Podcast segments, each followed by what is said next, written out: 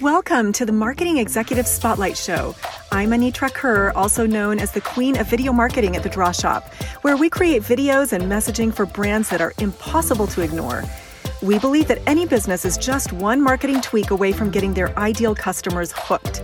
Most businesses have a solution to positively impact their customers and ultimately the world. The real question is how to get those people to see that.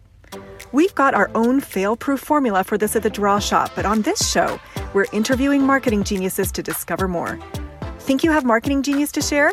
Stay tuned to the end of the show and we'll show you how you can be our next guest on the fastest growing marketing inspiration podcast.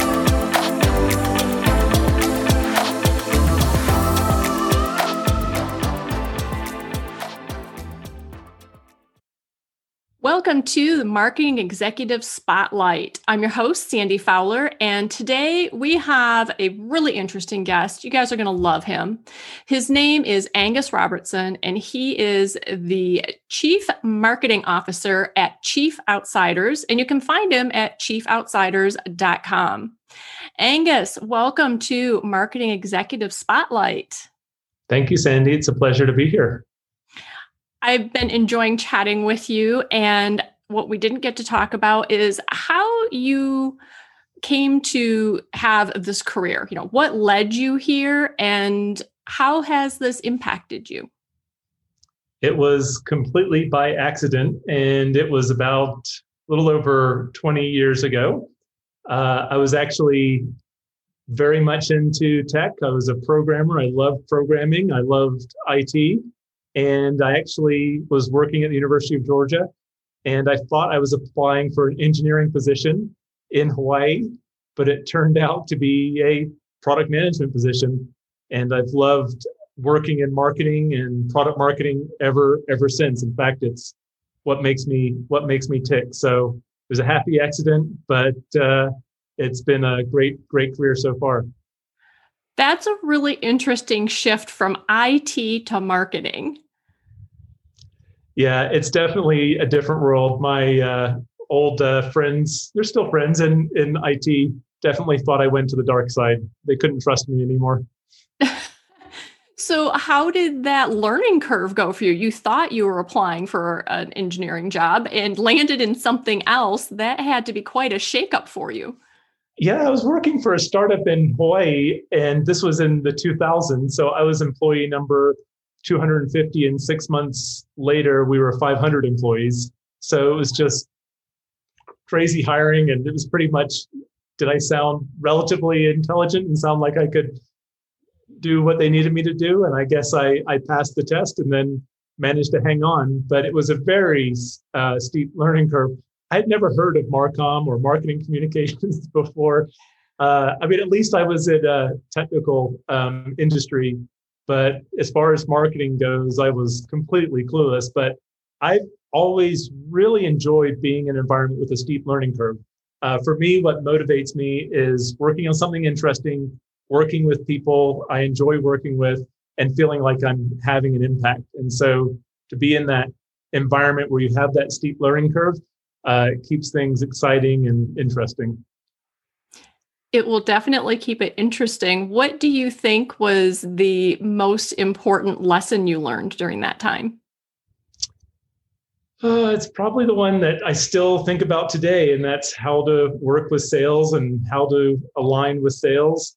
And perhaps the second one is just about product market fit. I think about product market fit all the time because there's so many businesses with different solutions targeting different markets and you can have a lot more fun when there's a market event driving uh, demand for your type of solution and you have a lot of differentiated capability to meet that demand. So i think a lot about um, that product market fit and how to really optimize your position to capitalize the, the most growth based on what's happening in the in the segment all right. So you stayed in marketing. You're now working at Chief Outsiders. Can you tell us a little bit more about Chief Outsiders, what the company does, and your role there?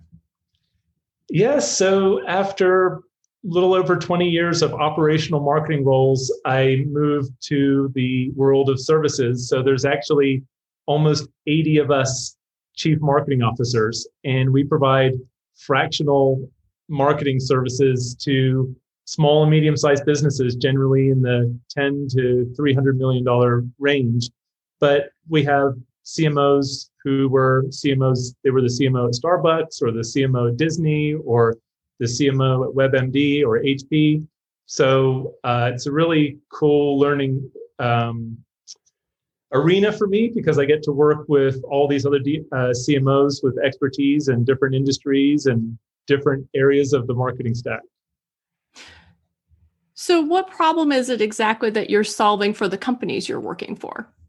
Yeah, so it's generally working for the CEO, and we come in as you would have a fractional CFO. We are your fractional CMO. So, these companies may not have or want the ability to have a full time CMO. And in general, the CEO has a very clear vision, but is frustrated with the organization's ability to execute and realize that vision. Okay, so they can turn to you when they're not ready for someone full time, but yep. they have this frustration and, and, need some solution there. And so it's what, always around growth or or growth is stalled or uh, some triggered event has stopped that growth from happening. It could be something to do with the pipeline not working or the product launch wasn't uh, effective, or it could be the particular market they're supporting. So, with these businesses, after you have someone come in and work, what kind of impact do you see that having in the businesses? Yes, so it could be um, two or three times growth. And it's really interesting because many times these businesses have a very strong set of capabilities and they're actually in fairly interesting markets, but they don't understand how to align their strategy with a marketing framework that can then drive consistent and predictable execution.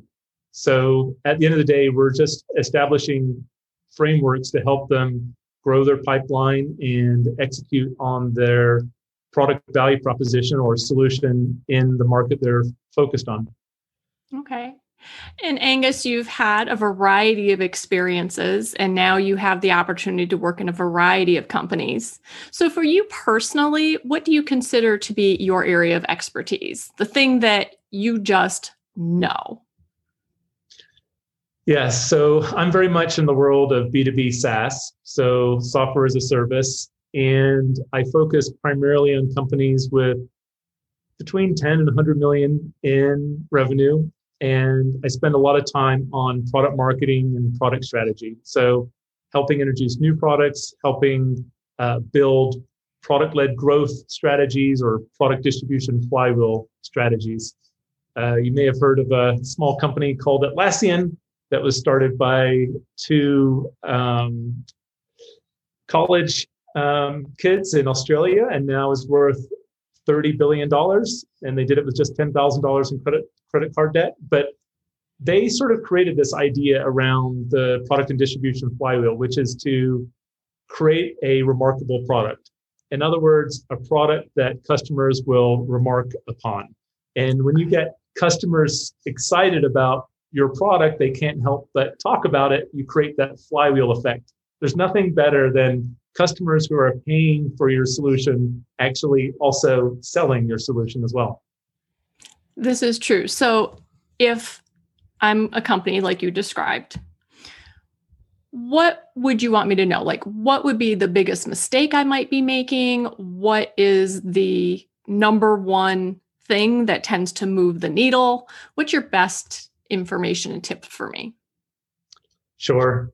I like to think about sales velocity and measure everything relative to sales velocity. And sales velocity is an equation that considers four variables. Along the top, you'll have the number of opportunities multiplied by average deal size, multiplied by win rate, and then you divide that by the length of your sales cycle.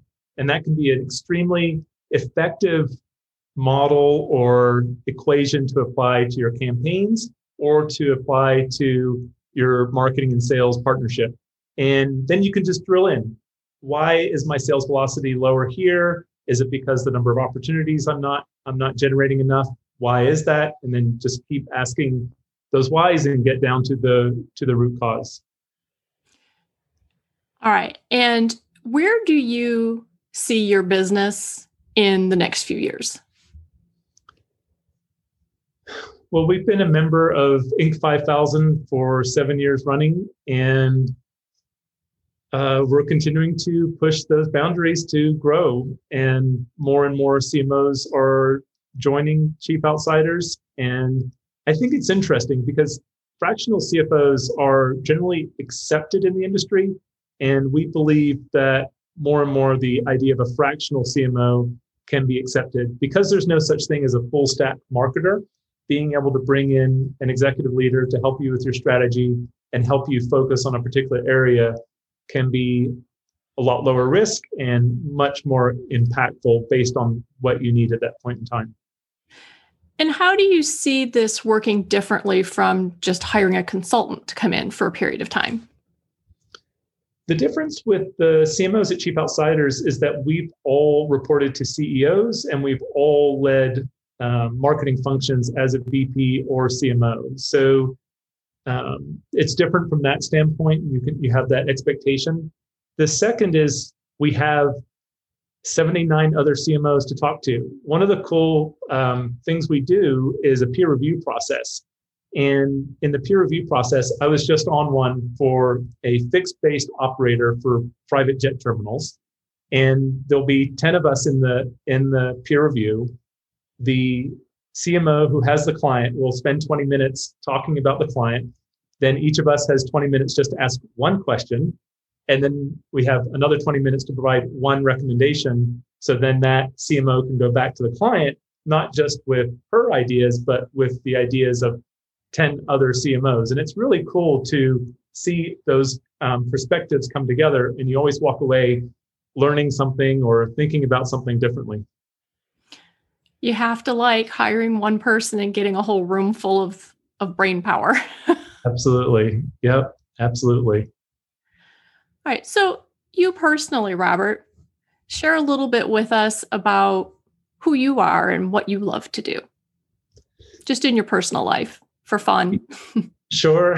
So I grew up in the UK, and so I still play squash, and uh, that's a lot of what I uh, do here in Denver. Um, and I have a three-year-old daughter, and uh, she's our she's our only daughter, and it's really it's been been really cool being able to spend more time with her, but also just see how much she changes so quickly, and uh, enjoying her just running the house. Uh, it's uh, amazing how much the squeaky wheel can really run the household. So she's doing a very good job of that. So I'm curious, has having a daughter shifted any of your marketing concepts? Has that sparked anything for you in a professional way? I'm really surprised at uh, how just making your voice known and uh, speaking up can really get attention. so if she's unhappy, the rest of us definitely feel that she's unhappy. It's amazing the the power of that. And that's true in the workplace as well, right? Absolutely. There, you definitely have to, if you're talking about marketing, you have to get your voice out there. You're absolutely right. And what would you recommend for your absolute favorite favorite piece of marketing advice? You know, people come to you, you're in marketing, and they say, Angus, I have no idea what I'm doing. Like, what's the number one thing I should do? I see a lot of companies and a lot of CEOs really looking at marketing as a black box and knowing they have to do marketing, but they end up doing these random acts of marketing. And I think what's really important is to link your business goals and your financial model with the programs that will drive that success and measure that consistently. So if you have a plan, you have a strategy, then you can see how effective that is over time. And this is the second time in this interview where you've mentioned data, where you two different ideas, but in both cases it was get your data, track it, give yourself some place to ask questions and actually be able to find answers to them. So it sounds like maybe a little bit of that tech background also sneaks in and that you want the data. No, you're right. It's it's hard not to when you can turn data into information and information into insights, then you can feel very confident about making those informed business decisions and you can and you can back them up and you can take the emotion out of the room. So yeah, absolutely. That is a core philosophy for me. Is that something you find with customers as you go in and work with companies that there tends to be a lot of emotion in the room? Absolutely, because um, for a lot of clients, a lot of customers, this is their livelihood and they're really frustrated and they're really worried. They're worried about the health of their company, they're worried about the security of their employees. So uh, it can be really tough when a company's not growing and they've tried a number of things and they haven't seen success and there's just a lot of frustration. And so uh, you can present this ray of ray of hope, and so you can feel that responsibility. You want to make sure you can follow follow through on that as well. Well, you've given us some really great tips and some great insights today. For anyone who's listening who would like to reach out to you or find out more about your company, where can they find you online?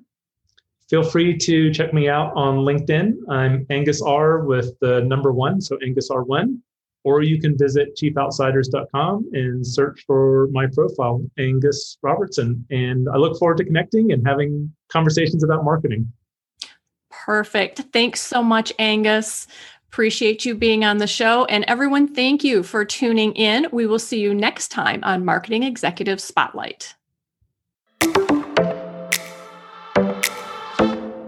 Anitra here, and thank you so much for listening to the Marketing Executive Spotlight Show.